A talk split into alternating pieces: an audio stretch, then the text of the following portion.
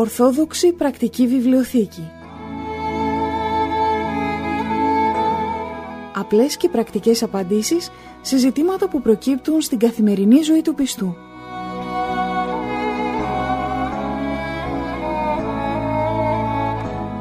Στις απορίες μας απαντά ο Αρχιμανδρίτης Πατυρνικάνορ Παπα-Νικολάου, καθηγούμενος της Ιεράς Μονής Αγίας Τριάδος Παρμού Ολύμπου.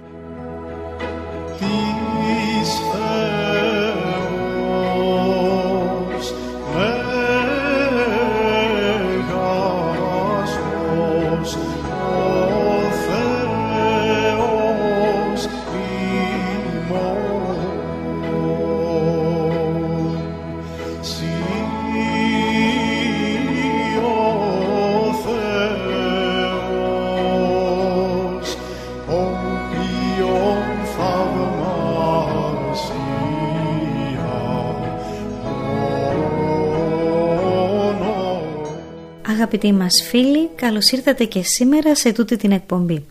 Είμαστε ήδη εδώ στο στούντιο του ραδιοφωνικού μας σταθμού με τον πατέρα Νικάνορα, πάτερ την ευχή σας. Την ευχή του Κυρίου. Τον ε, πνευματικό της αδελφότητός μας και είμαστε εδώ για να μάθουμε μια ξένη γλώσσα θα λέγαμε πάτερ.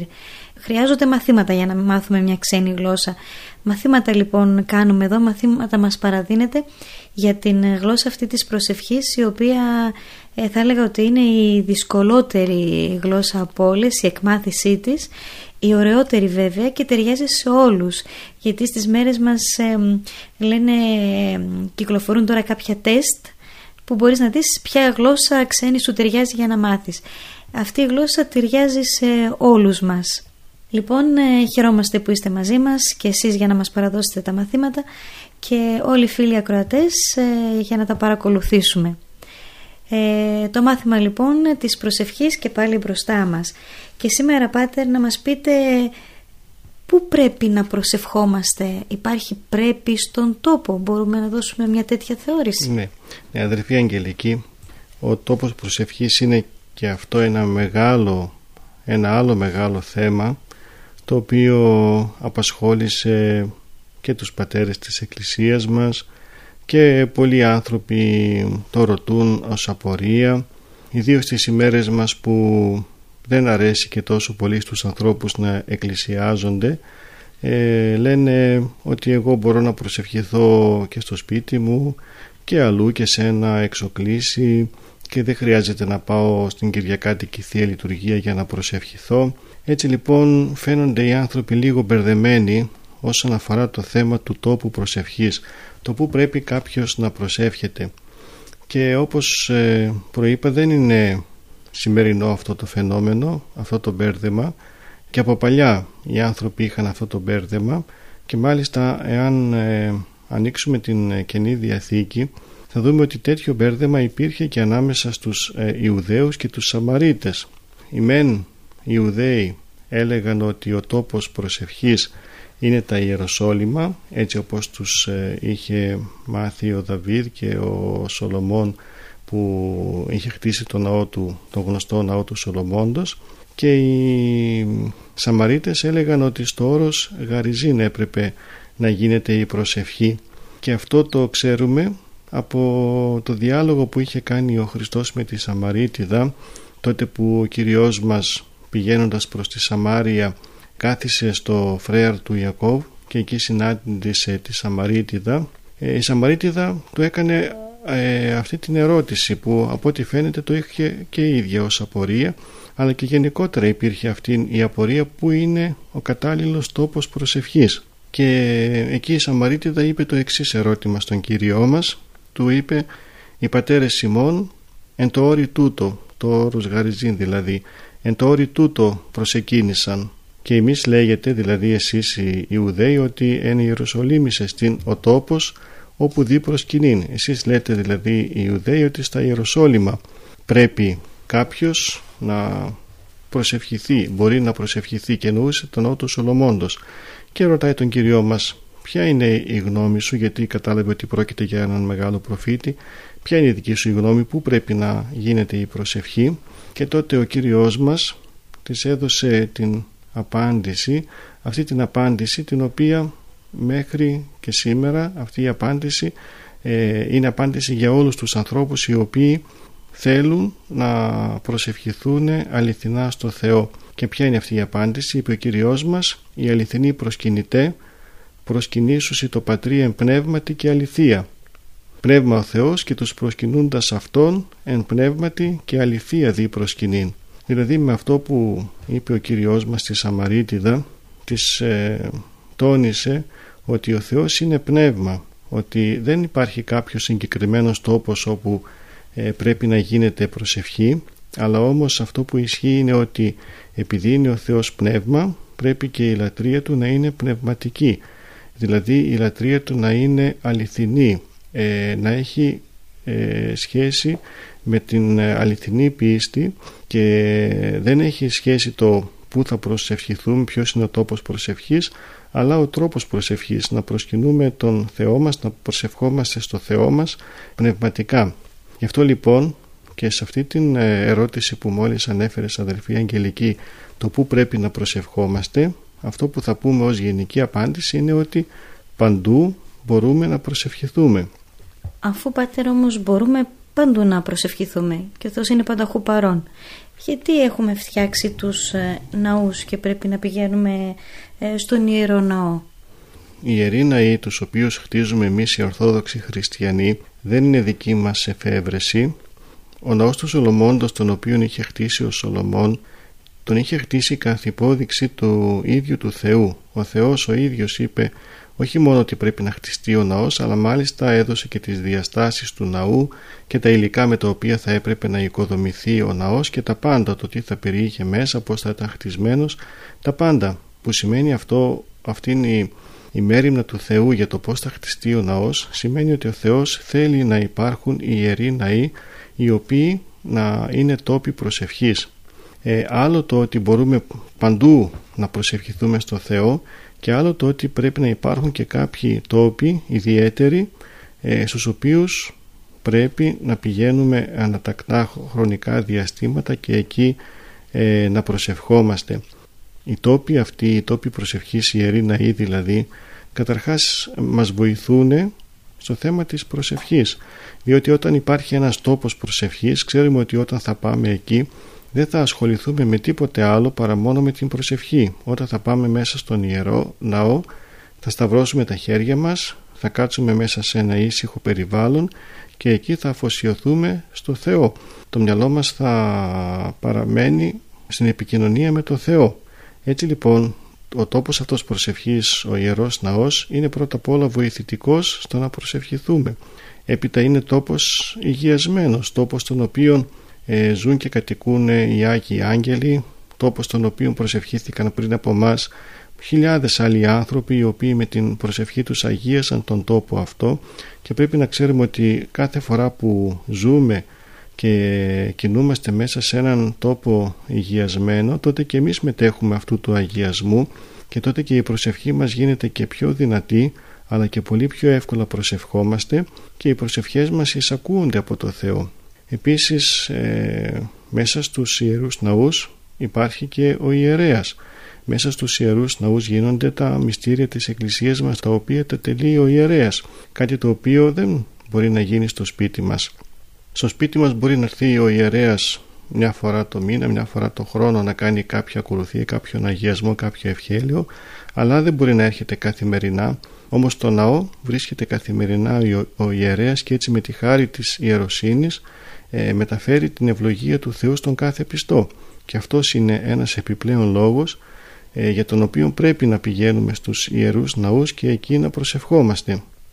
Επίσης ε, όταν πάμε στον Ιερό Ναό εκεί συγκεντρώνονται και όλοι οι άλλοι πιστοί και έτσι γινόμαστε εκκλησία, γινόμαστε ένα σώμα ένα σώμα δυνατό που ενώνουμε τις προσευχές μας και σύμφωνα με αυτά που μας έχει πει ο Κυριός μας όπου είναι δύο ή τρεις συνηγμένοι εις το εμόν όνομα εκεί η μία εν μέσω αυτών είναι ο Χριστός ανάμεσά μας που μέσα στον Ιερό Ναό δεν είμαστε μόνο δύο ή τρεις αλλά πολύ περισσότεροι.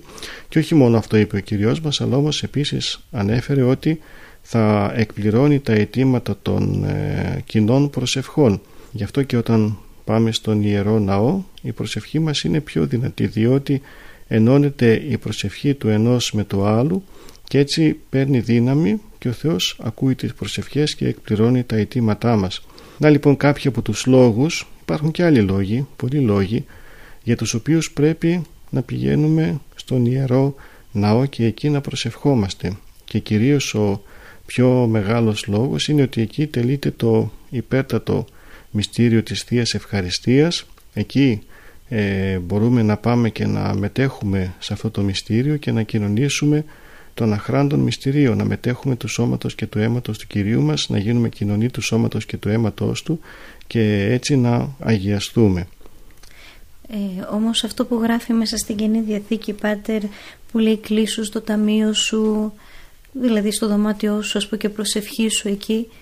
Ναι, το ταμείο το οποίο αναφέρει η Καινή Διαθήκη, ταμείο τι, τι ήταν τότε, ήταν ένα μικρό δωματιάκι, ο, ε, ο χώρος στον οποίο έκρυβαν τα πιο πολύτιμα πράγματα που είχαν μέσα στο σπίτι. Τα χρήματά τους, τα κοσμήματά τους ήταν θα λέγαμε το θησαυροφυλάκιό τους. Κάθε σπίτι είχε έναν πολύ πολύ μικρό τέτοιο χώρο και αυτός ο χώρος βέβαια ήταν σκοτεινός, ήταν κρυμμένος και γι' αυτό ο Κύριος μας μας λέει «Ήσυλθε στο ταμείο σου», δεν μας λέγει μέσα στο σπίτι σου, λέει «στο ταμείο σου», εννοώντας τον πιο κρυφό τόπο που υπάρχει μέσα στο σπίτι. Δηλαδή σαν να λέει να μην σε βλέπει ούτε η γυναίκα σου, ούτε ο άντρας σου, ούτε τα παιδιά σου, αλλά να σε βλέπει μόνο ο Θεός. Αυτή είναι η προτροπή του Κυρίου μας για το θέμα της προσευχής, αλλά όταν το λέει αυτό ο Κυριός μας εννοεί ότι η προσευχή μας θα πρέπει ε, να γίνεται όχι προς το Θεαθήνε της ανθρώπης, ε, να μην κάνουμε την προσευχή μας για να μας δουν οι άνθρωποι και να μας επενέσουν και να πούν «Α, ορίστε αυτός είναι άνθρωπος πνευματικός, άνθρωπος ευσεβής και κάνει προσευχές», αλλά όμως να μας δει ο Θεός. Ο Θεός να δει την προσευχή μας, ο Θεός να δει τα δάκρυά μας, ο Θεός να δει την κατάνοιξή μας και έτσι να μας αγαπήσει πιο πολύ και να φέρει την ευλογία του επάνω μας. Και εκεί στο ταμείο όταν λέει ο Κυριός μας εισέλθει στο ταμείο σου, εκεί μέσα όταν είμαστε μόνοι μας, μόνοι μόνο Θεό, τότε μπορούμε και να κλάψουμε και να προσφέρουμε τα δάκρυά μας στο Θεό και να χτυπήσουμε το στήθος μας και να κάνουμε τις μετάνοιές μας και να δείξουμε έτσι την, ε, ε, τη μετάνοιά μας, να δείξουμε στο Θεό ότι πραγματικά ζητούμε συγχώρεση ε, για τις αμαρτίες μας, για την αμαρτωλή ζωή μας και ότι θέλουμε την, το έλεος του Θεού, εξητούμε το έλεος του Θεού και την αγαθότητα του Θεού. Μπορεί πάτερ η προσευχή στο σπίτι μας, ε, στο ταμείο που όπως είπαμε να αντικαταστήσει την προσευχή στο ναό γιατί ε, πάω στο ναό και σκανδαλίζομαι από τον ιερέα, από τους ε, επιτρόπους, από τον κόσμο που μπαινοβγαίνει, τον τίσιμό τους, τα λόγια τους. Ναι αδελφοί Αγγελική, θα πρέπει όλα στη ζωή να γίνονται με ισορροπίες. Όλα πρέπει να είναι ισορροπημένα, τα πάντα. έτσι και στο θέμα της προσευχής πρέπει να ξέρουμε ότι ο Θεός μας θέλει και στο ναό μας θέλει και στο ταμείο μας. Μας θέλει ε, να μας λέει προσευχόμενους μέσα στην εκκλησία μας θέλει και στο ταμείο μας αλλά μας θέλει και γενικότερα να εφαρμόζουμε αυτό του Αποστόλου Παύλου το αδιαλείπτος προσεύχεστε δηλαδή παντού όπου και να είμαστε με το μυαλό μας να προσευχόμαστε. Αλλά όμως το κάθε ένα έχει το δικό του χρόνο σε άλλο χρόνο θα πάμε στο ναό σε άλλο χρόνο θα προσευχηθούμε στο σπίτι μας, στο ταμείο μας σε άλλο χρόνο θα προσευχηθούμε πάλι στο σπίτι μας αλλά μαζί με την οικογένειά μας σε άλλο χρόνο θα προσευχηθούμε ε, μόνοι μας στη δουλειά μας με το μυαλό μας. Πρέπει δηλαδή όλα να ξέρουμε πού και πότε θα τα εφαρμόζουμε. Ε, δεν είναι σωστό να πει κάποιος εγώ θα προσεύχομαι μόνο στο σπίτι μου και δεν θα πηγαίνω εκκλησία ή το αντίθετο ότι εγώ αφού πάω εκκλησία δεν θα προσευχηθώ καθόλου στο σπίτι μου. Γι' αυτό και βλέπετε ότι οι μοναχοί οι οποίοι ζουν στα μοναστήρια κάνουν και τα τρία αυτά είδη προσευχών και στο ναό θα πάνε να προσευχηθούν και στο κελί τους θα κάνουν τον κανόνα τους αλλά και στα διακονήματά τους θα κάνουν με το μυαλό τους την αδιάλειπτη προσευχή. Το Κύριε Ιησού Χριστέ ελέησόν με αυτό που κάνουν οι μοναχοί αυτό πρέπει να κάνουν και όλοι οι πιστοί. Και στο ναό να πηγαίνουν και στο σπίτι τους να προσεύχονται αλλά και παντού όπου και να είναι με, την, με το μυαλό τους να λένε το Κύριε Ιησού Χριστέ ελέησόν με. Πάτερ, ε, όταν είμαστε στο δωμάτιό μας, μόνοι μας ε, στο σπίτι μας, ε, κρατάμε και το κομποσκίνη μας πολλές φορές στο χέρι και μας βοηθάει και στη συγκέντρωση του νου, όπως ε, μας είπατε κι εσείς, και στην προσευχή μας γενικότερα. Μπορούμε να κρατάμε το κομποσκίνη μας ε, και μέσα στο ναό όταν είμαστε έτσι στις ε, λατρευτικές συνάξεις ή και περπατώντας στον δρόμο και να κάνουμε το κουμποσκίνη και να λέμε την προσευχή μας. Ναι, αδελφή Αγγελική, το κουμποσκίνη είναι βοηθητικό μέσο προσευχής και όταν κάποιος βλέπει ότι κρατούμε κομποσκίνη ε, αμέσως στο μυαλό του πηγαίνει ότι εμείς προσευχόμαστε. Εάν εμείς κρατάμε το κομποσκίνη μόνο και μόνο για να το δει ο άλλος και να πει με το μυαλό του «Α, να ορίστε αυτός είναι καλός, είναι ευσεβής, είναι άγιος, προσεύχεται» τότε θα χάσουμε το μισθό της προσευχής μας όπως τον έχασε ο Φαρισαίος. Ε, γι' αυτό λοιπόν για να μην χάσουμε το μισθό της προσευχής μας θα πρέπει ναι μεν να χρησιμοποιούμε αυτό το υποβοηθητικό μέσο της προσευχής το κομποσχήνι αλλά να το χρησιμοποιούμε διακριτικά δηλαδή όσο γίνεται μακριά από τα μάτια των συνανθρώπων μας να μην το βλέπουν το κομποσκινάκι μας. Μπορούμε να έχουμε ένα από αυτά τα μικρά τα κομποσκίνια τα τριαντάρια τα λεγόμενα ε, μέσα στην χούφτα μας, στην παλάμη μας και να κάνουμε κομποσκίνη διακριτικά χωρίς να φαίνεται. Βέβαια πολλές φορές αν θα το έχουμε θα το δει ο άλλος αλλά αν το κάνουμε διακριτικά ούτε τον άλλον θα προκαλέσουμε ούτε και εμείς θα το κάνουμε γι' αυτό για να το δείξουμε στους άλλους. Άλλο βέβαια είναι το κομποσκίνη που κάνουν οι μοναχοί στα μοναστήρια. Εκεί αυτή είναι η δουλειά τους να προσεύχονται. Αλλά άλλο είναι το κομποσκίνη που θα κρατήσει ένας λαϊκός είτε στη δουλειά είτε στο δρόμο. Ο μοναχός και να το κρατήσει στο χέρι του και να φαίνεται είναι, αυτό είναι το έργο του. Δεν θα, τον, δεν θα πει κανένας ούτε ο ίδιος το κάνει για να φανεί στους ανθρώπους ούτε και θα του πει κανένας για ποιο λόγο θέλεις να προσεύχεσαι αφού αυτό είναι το έργο του μοναχού. Αλίμονο εάν δεν προσεύχεται ο μοναχός. Ο λαϊκός όμως που δεν είναι αυτό το κύριο έργο του θα το κάνει διακριτικά θα κρατάει το κομποσκινάκι του εάν θέλει αν τον βοηθάει και όντως βοηθάει το κομποσκίνη στην προσευχή αλλά με πολύ πολύ διάκριση και κάτι τελευταίο, Πάτερ, στο λίγο χρόνο που μας απομένει για να κλείσει και η σημερινή μας εκπομπή. Μήπως ε, την ώρα που προσευχόμαστε κατά τη διάρκεια της εργασίας ε, αποσπάται η προσοχή μας από την εργασία μας και αυτό αποβαίνει ε, κάτι αρνητικό για την εργασία μας; Μήπως το να δώσουμε χρόνο στο Θεό χάνουμε ποιοτικά ας πω και ποσοτικά από την εργασία, από το επάγγελμά μας. Αυτό που ισχύει η αδελφή Αγγελική είναι ότι όταν το μυαλό του ανθρώπου είναι στο Θεό τότε όχι μόνο δεν αποδίδει στην εργασία του αλλά ίσα ίσα επειδή προσθέτει στην εργασία του την ευλογία του Θεού τότε η εργασία του είναι πολύ περισσότερο αποδοτική.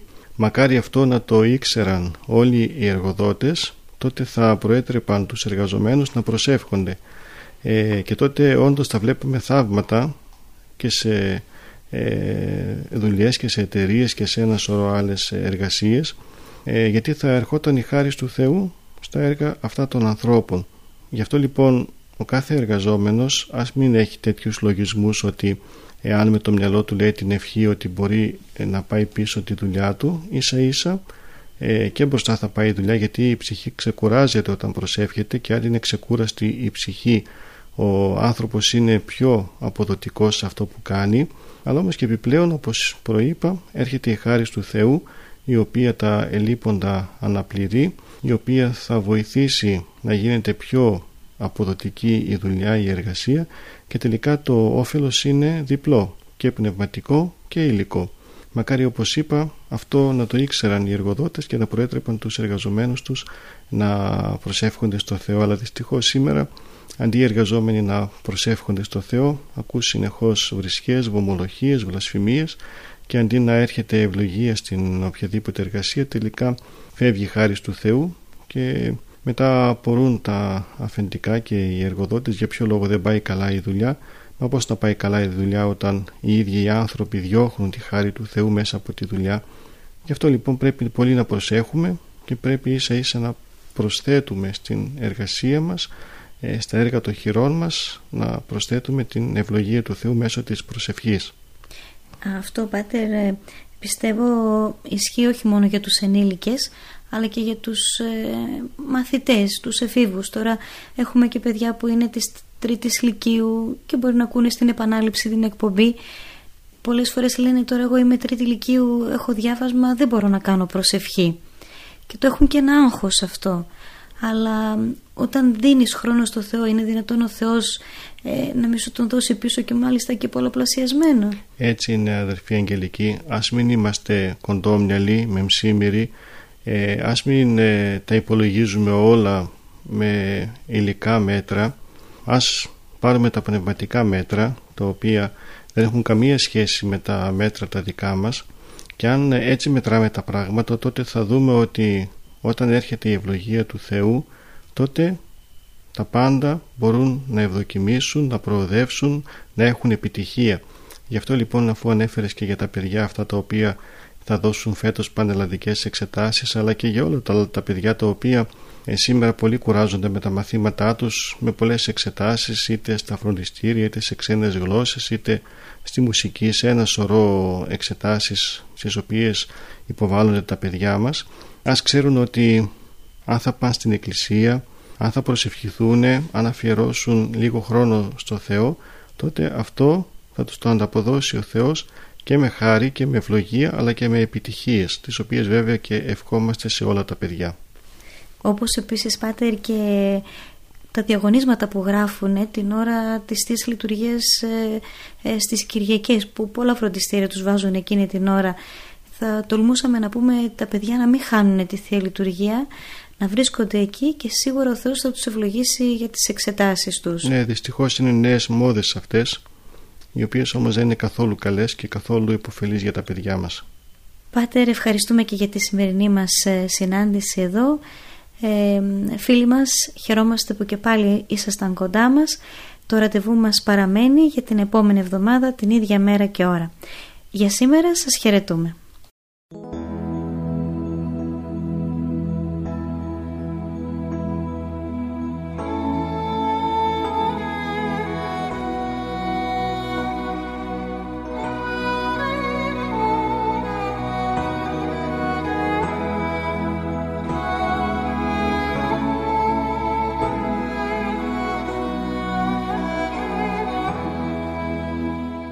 Ορθόδοξη Πρακτική Βιβλιοθήκη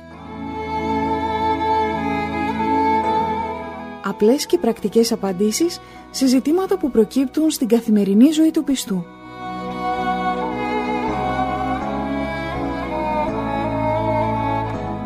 Στις απορίες μας απαντά ο Αρχιμανδρίτης Πατυρνικάνορ Παπα-Νικολάου, καθηγούμενος της Ιεράς Μονής Αγίας Τριάδος Παρμού Ολύμπου.